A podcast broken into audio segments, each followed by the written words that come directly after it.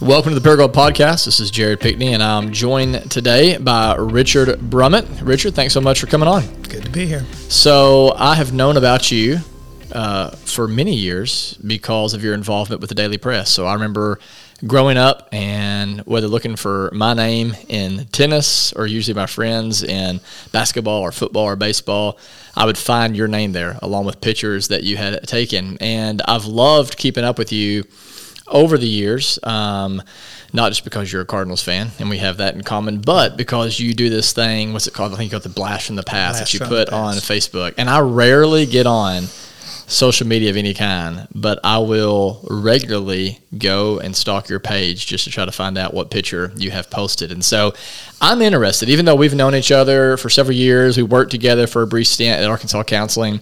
Um, I don't really know a whole lot about your story. And so I would love just to hear uh, a little bit about um, where you came from and kind of how you got to where you are today. Okay. I grew up here in the Paragould area.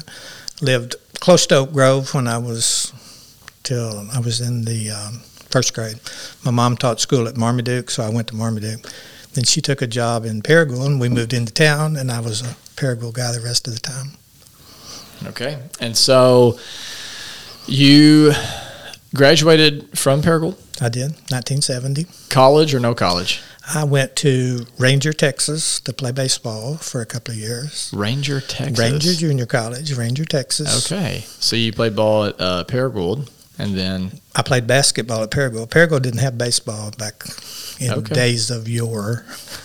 okay, I had no idea. I was a baseball player in the only school in the county that didn't have a baseball team. Really? Yeah. Wow. Um, and I guess that was before the days where you just could switch back and forth Exactly. as many times as you wanted to, just Exactly. go to where the team We, was. we actually had some boosters from our biggest rival try to get my mom and dad to pretend they were separated so dad could rent a trailer in the other school district Wow. and I could go play baseball. But So- I thought it was the greatest idea I ever heard of. And dad was kind of 50 50. My mom was terrified. Just, we are not pretending we're separated. I could see where she would want to do that. That you play baseball primarily in the city league, Sandlot style. did. Little League, Babe Ruth, American Legion, Okay, what position were you? shortstop. All right, fantastic. So you went and did a little junior college baseball. I did. Um, I'm guessing you didn't go pro, which is probably a dream of yours. That was the dream from day one, and I lasted till I was about 22. Okay. I played some independent ball uh, after college, but then reality kind of sank in. So you've obviously had a love for sports. Um, how did you get into covering sports? well, I guess I credit my mom with that. My mom was a school teacher, and when I was really young, she decided I needed to be reading every once in a while instead of just throwing a tennis ball against the house and playing my imaginary games. So she subscribed to Sport Magazine for me without telling me. Hmm. And you know, I found that in the mailbox, and I came running in. She said, "Yeah, I thought you might want to read some of that stuff." So I read baseball and basketball, hmm. you know, word for word, front to back, and then if the other sports were somebody I was interested in, I would read that. So she kind of introduced me to sentence structure and word usage and that kind of stuff. Yeah. Then uh, I guess starting my ninth grade year, she said, "Well, it's about time, you know, decide what you're going to do when you grow up." And I was kind of shocked. I thought, thought you knew I was going to be a big leaguer.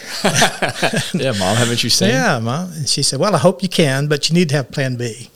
And I said, "Well, I guess if I can't play it, I want to write about it." So she steered me toward communications and journalism classes. Okay. So you come out of junior college. Did you go straight into journalism? Uh, actually, I went straight into pest control. Oh, which is a lot like journalism. I prefer to be called not. licensed killer. Yeah, I crawled under the houses and kept the bugs away from you. And uh, How long did you do that for?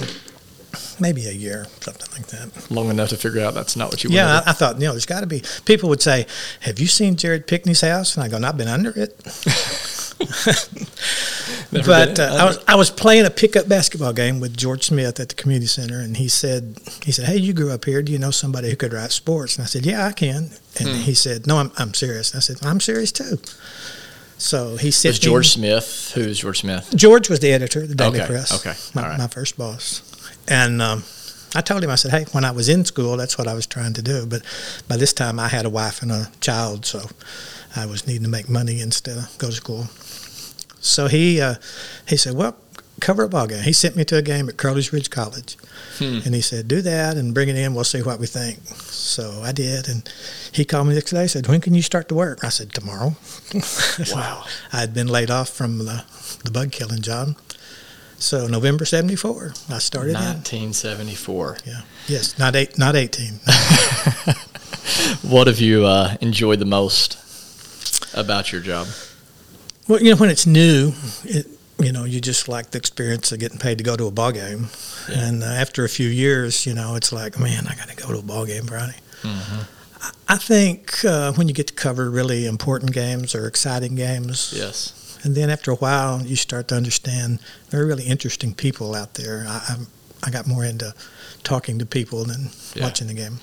Well, that's I mean that's exactly why we started the Paragould podcast was because I was naturally curious and was talking to different people throughout the city just because of my job took me there for whatever the reason and you know I came to Beale and I was like there really are a lot of interesting people even right here in a, in a city as small as ours mm-hmm. and um, man, it's, it's, if you just kind of take the time or make the space to go connect with someone and ask them a few questions, and there's so much you can learn. Mm-hmm. I, when I was first in uh, journalism, it was easy for me to come up with stories. I had a ball game every night. Mm-hmm. Know, we we had at that time we covered something like 13 schools, so wow. I, I, stayed pretty busy. But the other departments, you know, like if they needed a feature story and they go, I, I got nothing. George Smith would say, How many people live here? And they'd go, 15,000. He'd go, There's 15,000 stories. Go get one. Ain't that the truth? Yeah, that's true. Everybody has a story. Yeah, that's good. So you said that one of the things you enjoy the most about uh, covering sports are some of the big events.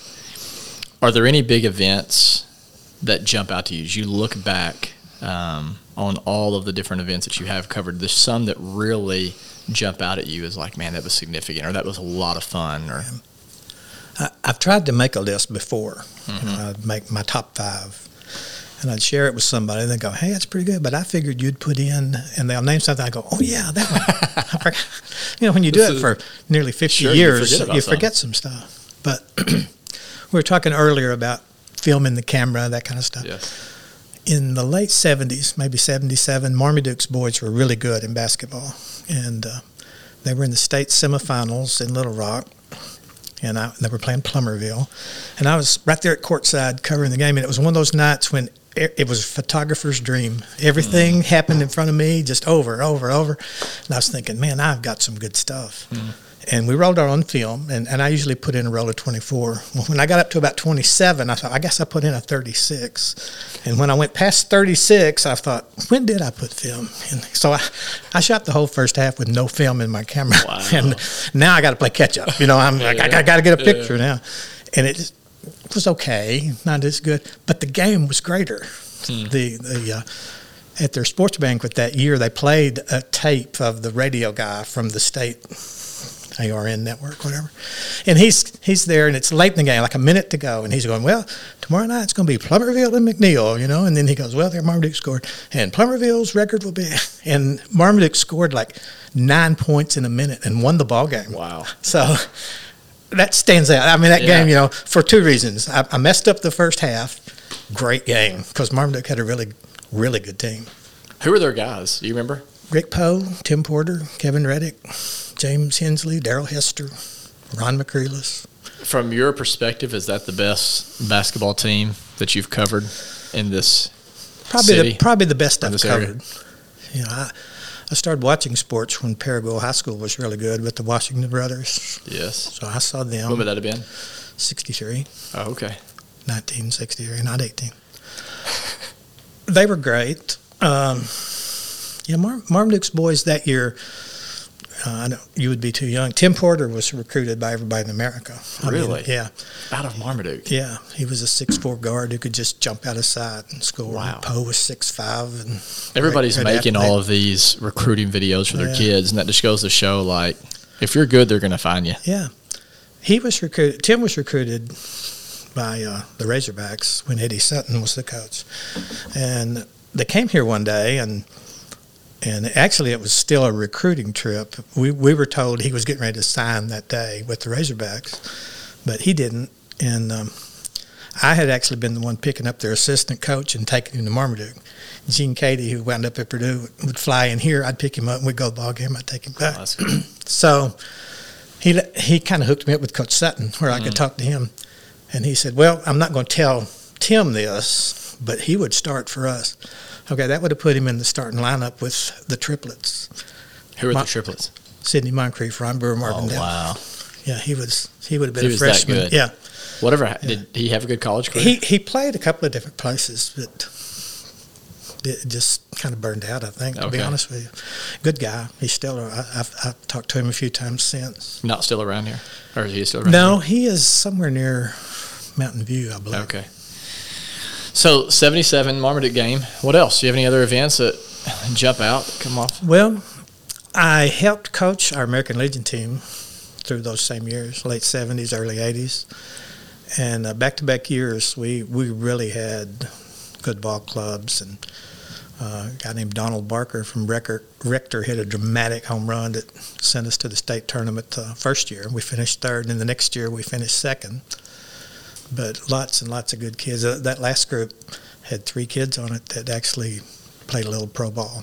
Was Randy Rogers on that Randy team? Rogers. So Randy's a member in our church. Yeah. pastor at. Randy was a super pitcher. Is he as good as I hear? He was very, very good. He, it looked like he was throwing darts, but he was throwing it about 93, probably 94. I mean, he got it there in a hurry. Wow. Left-handed. Yeah. Yeah. He a little bitty guy, you know. Yeah, yeah, He- he's bigger now than he ever was. He was tiny. And uh, Gary Washington was the head coach. And he said, you know, we called him Monk, Monk, right? He said, Monk look, looks like something you'd wear on your keychain. he could pitch. Yeah, he played a little pro ball. Mitch Nelson from Oak Grove played a little. And then Rick Poe made it, I believe, as far as AAA with the Mets. Really? Yeah. Okay. Yeah, Randy actually, uh, we were joking about this last year. Uh, he came up to me and he said, I got good news. He said, My baseball card's gone up. And he said, It's now worth 35 cents. and uh, I didn't even know he had a card, but it's funny. You can you can Google Randy Rogers, but there it is with his Atlanta Braves, you know, uniform Yeah. on and big old black glasses. Yeah, it's really funny. You know, he was well known. He, I mean, he could just pitch. When you can pitch, people know. And uh, Mitch Nelson was an Oak Grove kid, and boy, I mean, put together like Superman. Really? And uh, he played right field. And we were at Ray Winder Field in Little Rock, where the Travelers played at that time. And uh, a guy hit a rocket to the right field wall, and Mitch got it on one hop and turned around and just threw a BB to second to throw the guy out. And about eight scouts and college recruiters came down. Coach, coach, uh, what's that boy's name? Where's he, where's he going to go? and, you know, just he became known in a hurry for that throw. Oh yeah, I bet, man. It's one of those things that you can't teach, right? Either you got it or you don't have it. Yeah. Um, so, what else, as you look back on journalism, photography, events that um, in Paragould specifically that jump out at you? in Paragould. I think it was uh, really neat to be covering Tech and Paragould girls when they were playing each other for the state championship. Back in the early '90s. yeah, yeah, that was neat. Is that uh, basically there are two stars? Mandy Cox, right for Paragould, and then was it Stephanie? Uh, Jennifer Jennifer Woods, Okay. uh, Stephanie McDonald, Yeah. back in yeah, you know they, they all run together for me. I forget who's in eighty and who's in ninety, but I just thought that was pretty neat. Two really good good teams, and to think back at just really athletes that were just above the norm. You know, Cindy Camp at Tech and Dana Holston at Paragould and Kyle Harris and Rick Poe and Haley Faulkner. You know, we've had some really really good athletes here. Yeah. How has the game changed over the years from your perspective? Which guy? How has sports Which- changed? How about that? Sports. Um, one time, this would be five or six years ago, I guess. Braxton Burnside was a senior Yes, at yep. Yeah. And uh, her coach, Bill Shatsley, is a really good friend of mine, and we were softball teammates for Mm-hmm. Yeah, he's a years. legend, right? Yeah, he is. So we were just talking. He was working on the field before the game, you know, and uh, and he told me, he said, "Man, she's something special." He said, "She's really special." So I I believed him, and I said, "Well, what about you know just the team?" He said, "Well," he said, "We're really good, but." He said, "Man, when did it go from just being a lady ram to having to get a scholarship?" Hmm. And you stop and think now, everybody's got to have a hitting coach and a fielding coach, and because we got to get that scholarship. You know, the game's pretty good to just play. Yeah, man. That's a good word. Yeah. Why do you think that has changed so much? I don't know. I guess the the um, the the boom in televised events. I'm sure. You know, when when your dad and I were playing Babe Ruth baseball, you got one baseball game a week on Saturday. That's all you saw on TV. So you went out and played, and you just played. But then, as it expanded, everybody wants to be a part of that. So everybody wants the scholarship, so they can go play here, play there, just play. Yeah, that's a good word, man. For yeah, I'll leave it there. But it, it's Murray Watts, who maybe at some point we'll have on uh, the podcast. He was a member of our church for a while, lived in Paragould, but you might remember Murray. I don't know. remember He, he played Double A for the Royals and then quit, but graduated from Jonesboro High and but was just an absolute stud in high school. You know, and he graduated. I don't know when it was. I mean, I think he, I think he played for A State probably in the mid 2000s. So he's not like, you know, super old, but he was saying how even in his day, and he was, you know, throwing five or he wasn't even a pitcher, but he was just such a good athlete. He'd throw five or six no hitters. And Yeah. just, you know, Bruce Hunt said that Murray hit the, the longest ball he's ever seen anybody hit, ever, you know, and uh, he was just, you know, great player. And, you know, he said that even in his day, there was no travel. I mean, you, you- only the best of the best played Legion. Yeah. And that was basically it. And then he just made the comment of, you know, the, the world is so big.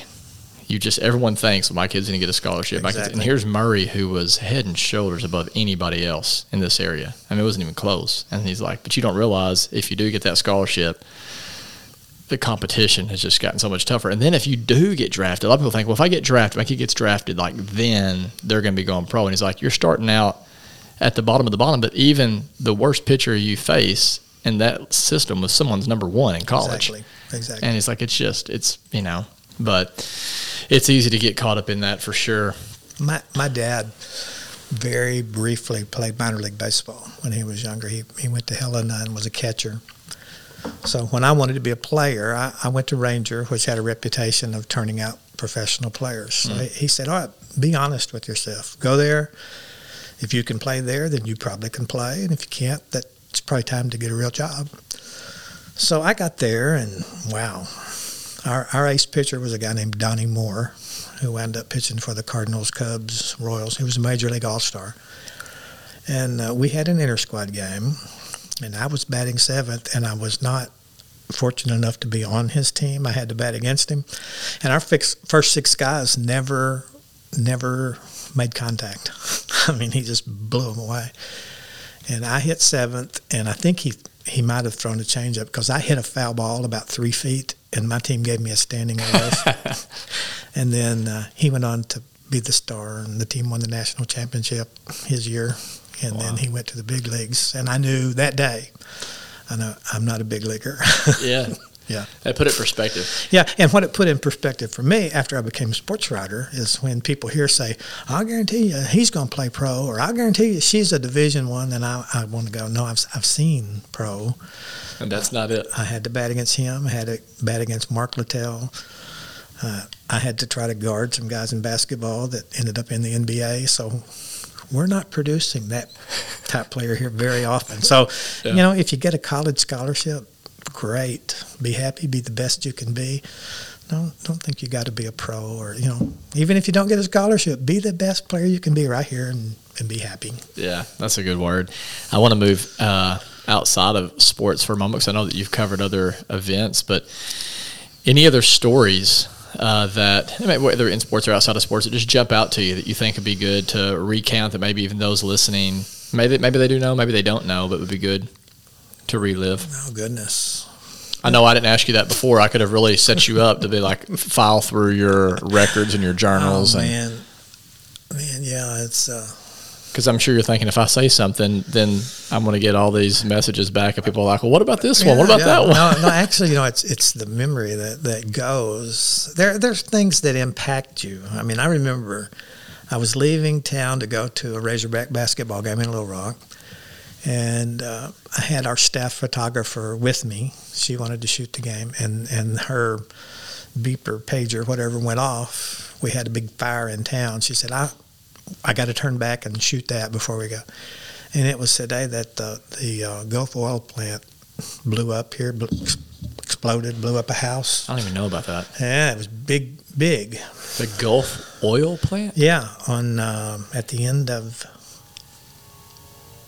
It was just off the end of Pruitt, one block over. Yeah, it When was this? seventies. Okay, that's why I, I mean, don't know about it. I mean, it was it was serious stuff. Okay, and the fire chief at that time was Buddy King, our general manager at the Daily Press, and uh, so we we come rolling up with our cameras, and he's on the bullhorn trying to tell everybody, "You've got to leave. We might all die. If this thing goes again, we're all going to die. You have to leave." And I thought, and I'm standing here with a camera. But that was your job, you know. You had to come Did out with pictures? the pic. We took, we shot a couple of rolls of film, and then he said, "Get," and we did. Wow. Those things kind of stick with you, you know. Oh, or, yeah. or maybe You still stories. have those pictures? Ah, they're there somewhere. Yeah, I want to. Is that going to make it on blast? blast in the past? literally. Yeah. No, no. Uh, some people did die in that. So Wow. Yeah. So that was a tragic, not just like a loss of business, but Yeah, literally yeah. loss of It- lives. It, literally exploded a house right next door to it. I mean, just obliterated it. So that stays with you. Uh, when the Grabers building burned here in downtown, it was late at night. We all had to grab a camera and run down there. And, was that right across the street from our building? Yeah, so that that's was- what Alvin Arnold was talking about with us. and, you know, I didn't realize how big of a deal that that whole business was. It was, uh, you know, when I was a kid, you went to town, and if you were going to do clothes shopping, you went to Grabers, you know, and it had cool little revolving doors or something like that. Historic building. It's the biggest Yeah. building in town, right? I think so. At that point. So it's our job to show up with a camera and document that. That sticks with you. Some good news stories, you know, guys who've been. I, I had a very good friend from Brooklyn named Dennis Manley. Uh, a lot of people will know him from here. And we played softball, basketball together. He got cancer and looked like he couldn't play anymore. And he was determined that he was going to play again. And I got to be there when he played and got a hit. Mm. That's kind of cool, stuff like that. So you could you could pick out a part of town or a school, and I'd go, oh yeah, yeah. because you know you go through lots of things over. That, That's what we'll do in the next podcast. Is we'll just have Bill pack all this stuff up, put it in his car, and then we'll just drive around town. And There be you like, go. Yeah. Here's what happened here. Yeah. So, but what do you think uh, as you look back on your career are some lessons that you have learned or things that you've taken away?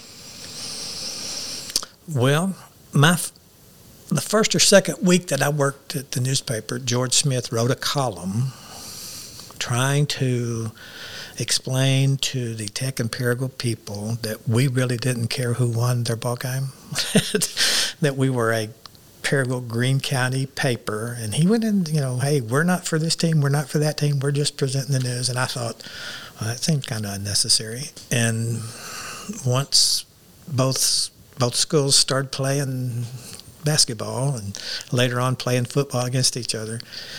It's it's craziness, you know. I mean, you you could you could just hand that column out to everybody in the stands and go, we, we're for both teams. You know, we, we want a good game and we want kids to do well.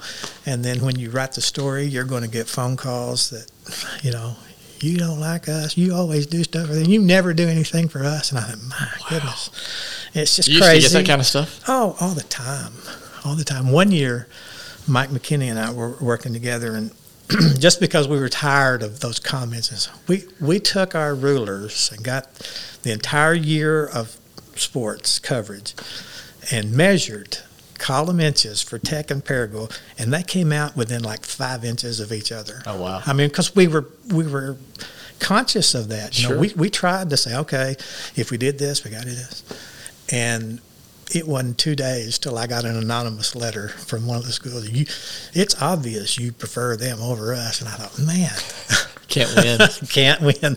So just do your job, do the best you can do, and You're never going to be able to please everybody. someone's going to like it and someone's not going to like it, and that's just what you got to live with. yeah, that's a good lesson for sure. Well, if you if you did please both of them, Marmaduke was mad at you because now th- this is really how silly it would get.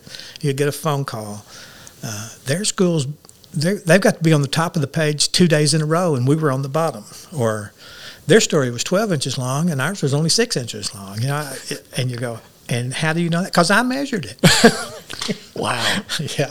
So it's craziness, you know. Some games are more important than other games. You know, some Sure, games absolutely. they need There's more of a story. Yeah, they need 18 inches of of space, and some don't. But you can't. You're not ever. I'm going gonna to go back battle. and look how long my tennis articles were, and see if they were as long as As whoever. this. Yeah, Yeah. whatever. Yeah, exactly.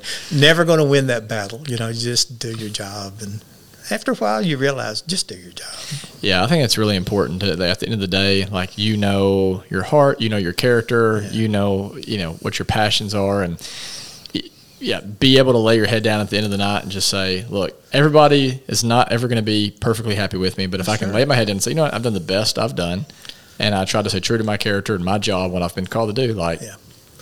Yeah, you know, when when we were riding w- um, early in the morning, you would have our paper on the driveway, Jonesboro Sun on the driveway, maybe Little Rock paper on the driveway. Some people took commercial appeal out of Memphis. So, you know, my, my goal was to write my story interestingly enough that they would want to read mine over somebody else's. If Yeah. you know, three people cover the same ball game, you got to do something. So we, we tried to be kind of interesting with our writing. I think yeah, we were. I've always thought you were a good writer.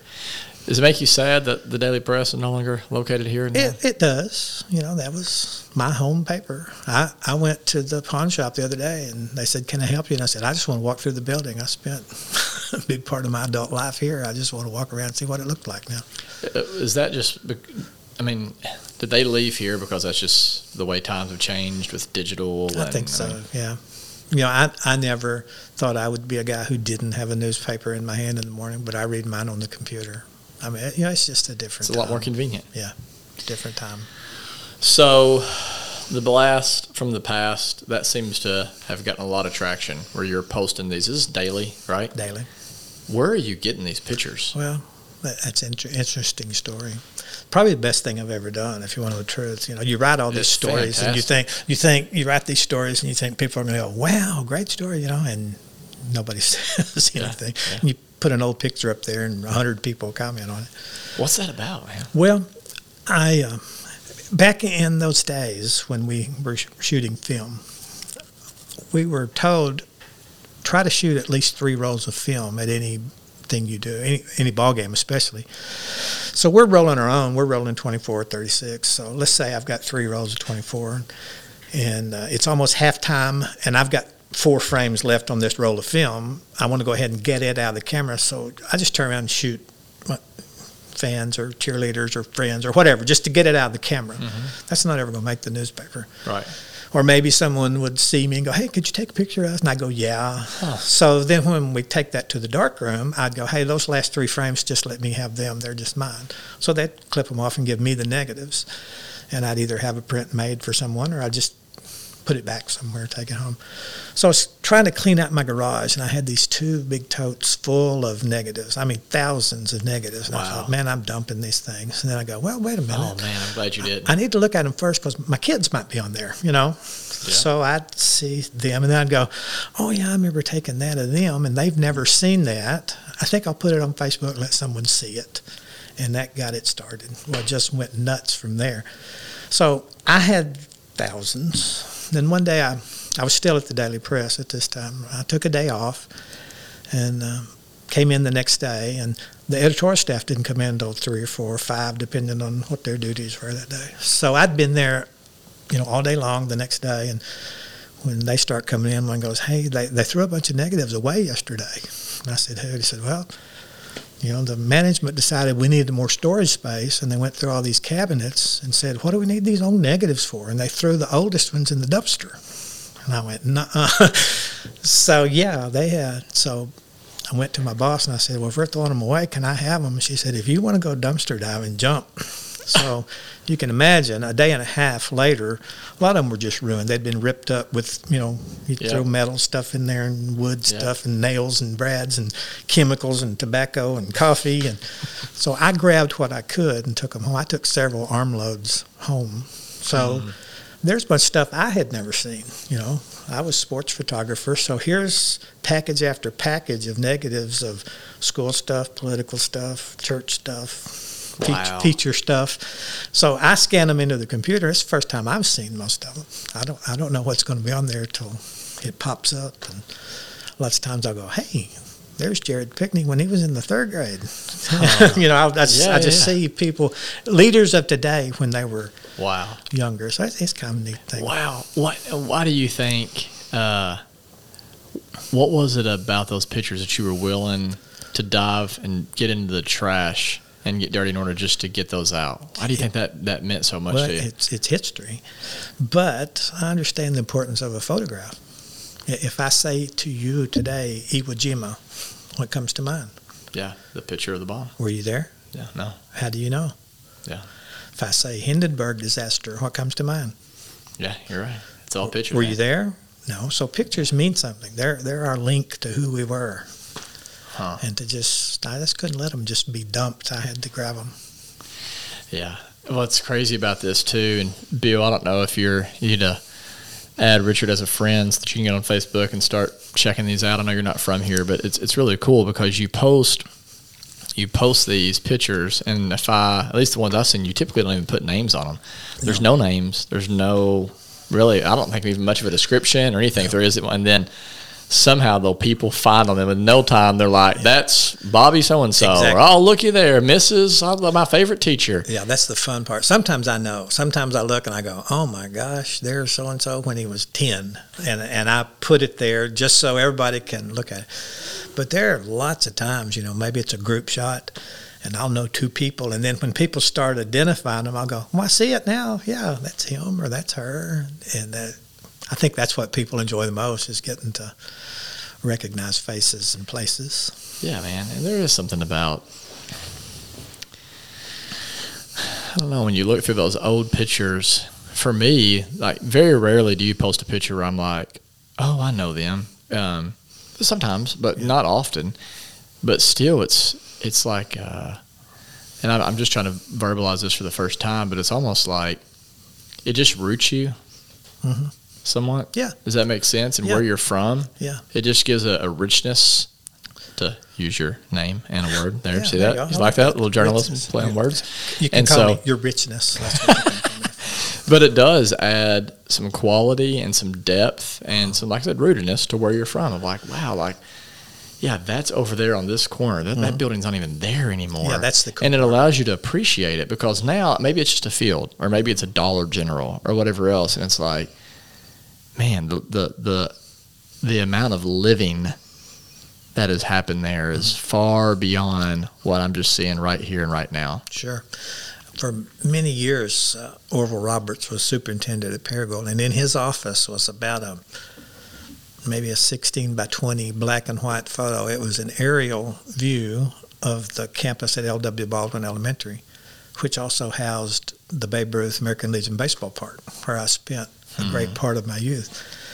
And I've tried to track that photo down. No one knows what happened to it. I would love to have that. Okay, why?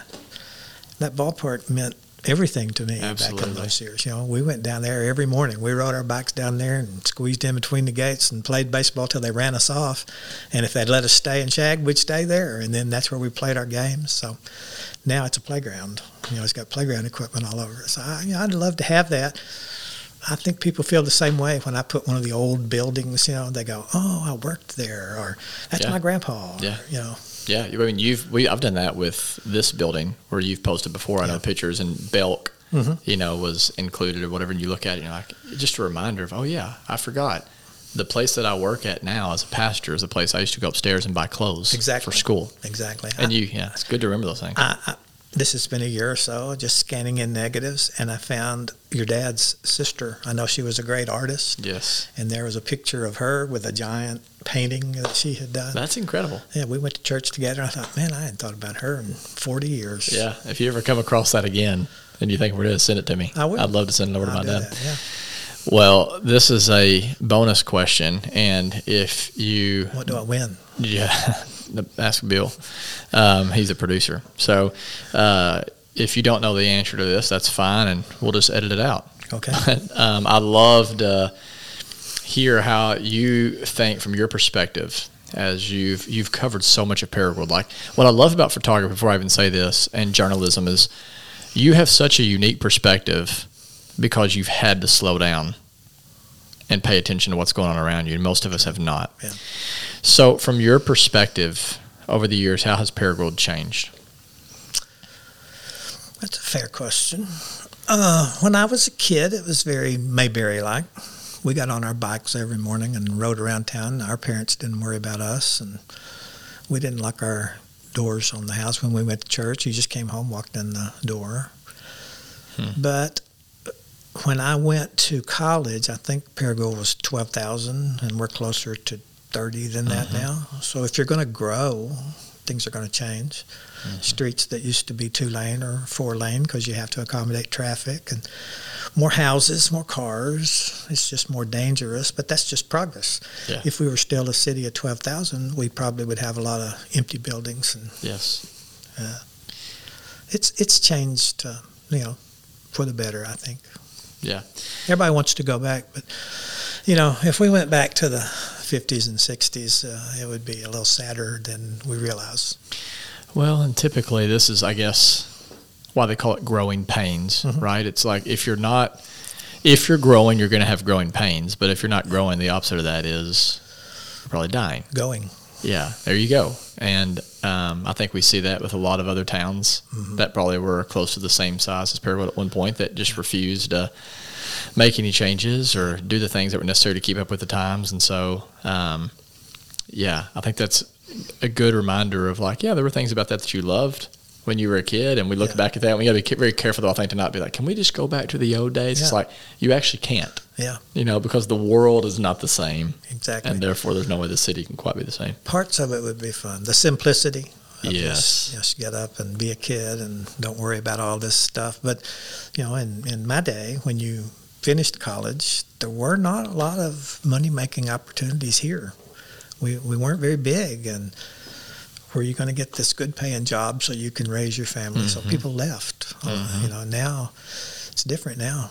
You yeah. can go to school and just come back home and be comfortable. That's right. And that's one of the things I like about um, one of the things I guess that struck me about Josh Agee whenever we spoke and I still seems to be one of his passions is he's like, hey, I want this to be a place for my kids when they go off to college. So like, I can return to Paragould, and I want to return to Paragould, yeah. you know. And so, I think it's important that we try to aim to be that kind of city, so we can yeah. keep our, our best and brightest. Yeah. So I've said this for decades, or maybe for a couple of days. I don't know. I've said, this thought came through my head. Sometimes it feels like decades, but it's only days. Yeah, there are people who enjoy doing things in our community that I don't want to have any part of. I, I don't want to be in a play, and I don't want to try to stand in front of you and sing. I, there are things that you couldn't put a gun to my head and make me do it.